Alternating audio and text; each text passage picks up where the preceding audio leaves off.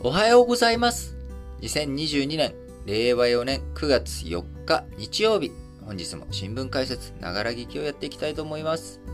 えー、まず最初の話題、丸一として、中国の深セン。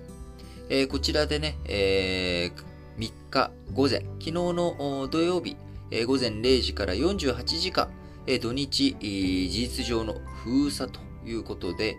えー、中国南部広東省の深セン市、こちら、まあ、香港の向かい側にある都市で、もともとは何もない漁村だったところが、経済、改革、開放していくんだという時に、まあ、香港の向かい側という位置、にもあることから、ここが経済特区として、非常に大きな発展を遂げ、まあ、今ではね、IT 企業のの多く進出しているというような状況にある都市ですが、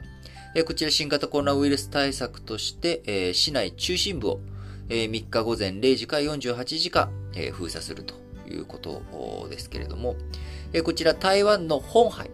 えこちらが運営するスマートフォンの工場などがある地域が含まれるということで、え今回はね、この2日間土日だけということではありますが、え本当に土日だけで済むのか、あ封鎖あ、こちらがね、長引くということになれば、IT 関係の関連産業のサプライチェーンにも影響広がる恐れがあるということで、新鮮市政府当局の発表によりますと、本杯などの電子部品の工場が集積する地区や市中心部の中心にですね、対象に封鎖するということで、企業、インフラ関連、えー、まあ、ベースのね、えー、都市の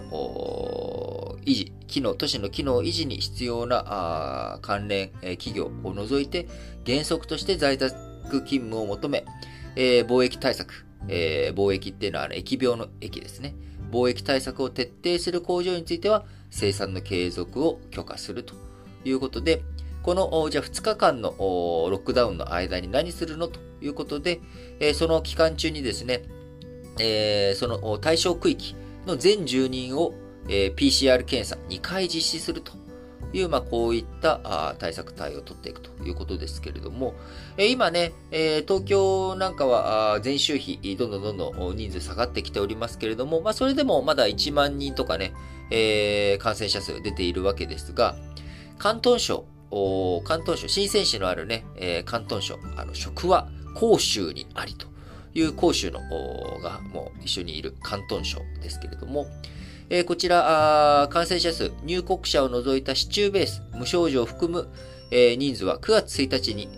87人だったということで、もうあの中国はね、えー、愛も変わらずゼロコロナ政策ということで、えー、やっておりますけれども、まあ、これね、前にも僕、えー、お話ししまし、たことありますけれども、やっぱり、えー、中国のゼロコロナ政策っていうのは、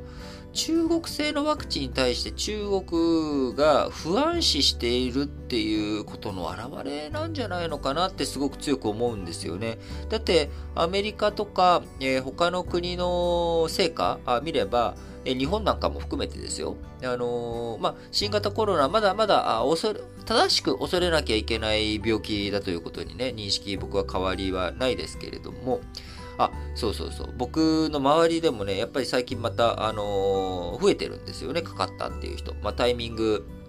のズレなのか、まあ、あの、全体のね、感染者数減ってきているけれども、それでもやっぱりまだまだ、えー、感染している人、多い状況をひしひしと身に感じているんですけれども、多くの方々というのは、えー、まあ確かに気にしなければいけないけれども、ワクチンもね、しっかりと打っていれば、あそこまで、え渋滞化とかね、重症化する、過度に怯える必要はないんだというような認識、意識を持ってらっしゃる方も多いと思うんですよね。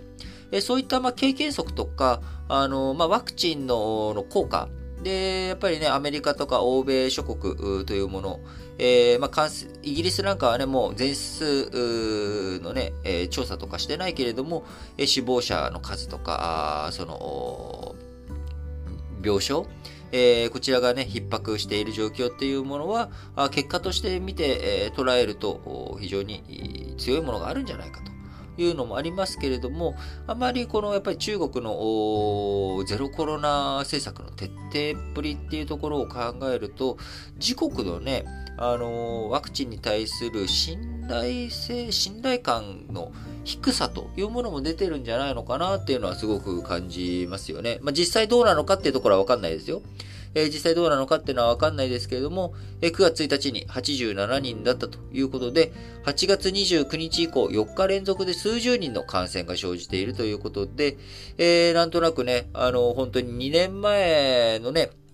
もう2年半前ですかえー、最初に新型コロナが出てきた時の、えー、人数規模感での怯え方というようなね、感じ方を非常に強く思いますよね。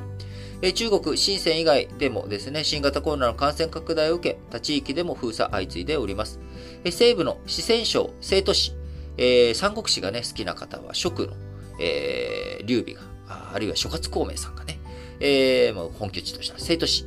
こちら9月1日から事実上の大規模な都市封鎖、ロックダウンに踏み切っており、えー、北京市周辺や東北部、南部なども移動を厳しく制限し始めているということで、えー、中国、まあ、新型コロナ、ゼロコロナ対策、政策ということで、えー、10月に開かれる共産党大会までは、まあ、この風潮、流れというものが大きく変わることはないんだろうなと思っております。えー、そうなってくると、えー、先ほど冒頭にも申し上げました通り、えー、中国で、えー、生産している部品とかですね、組み立っているスマートフォンとか、あこういったもののの流通、えー、こちらがね、非常にストップしていってしまうのかなと思います。えー、今日パート4でね、少し触れますけれども、えー、今週は、あアップルでのね、新製品の発表、こちらもありますんで、えー、そのあたりの値段とか、実際に物の流通とかがどうなるのか、あこのあたりも非常に、気になるところ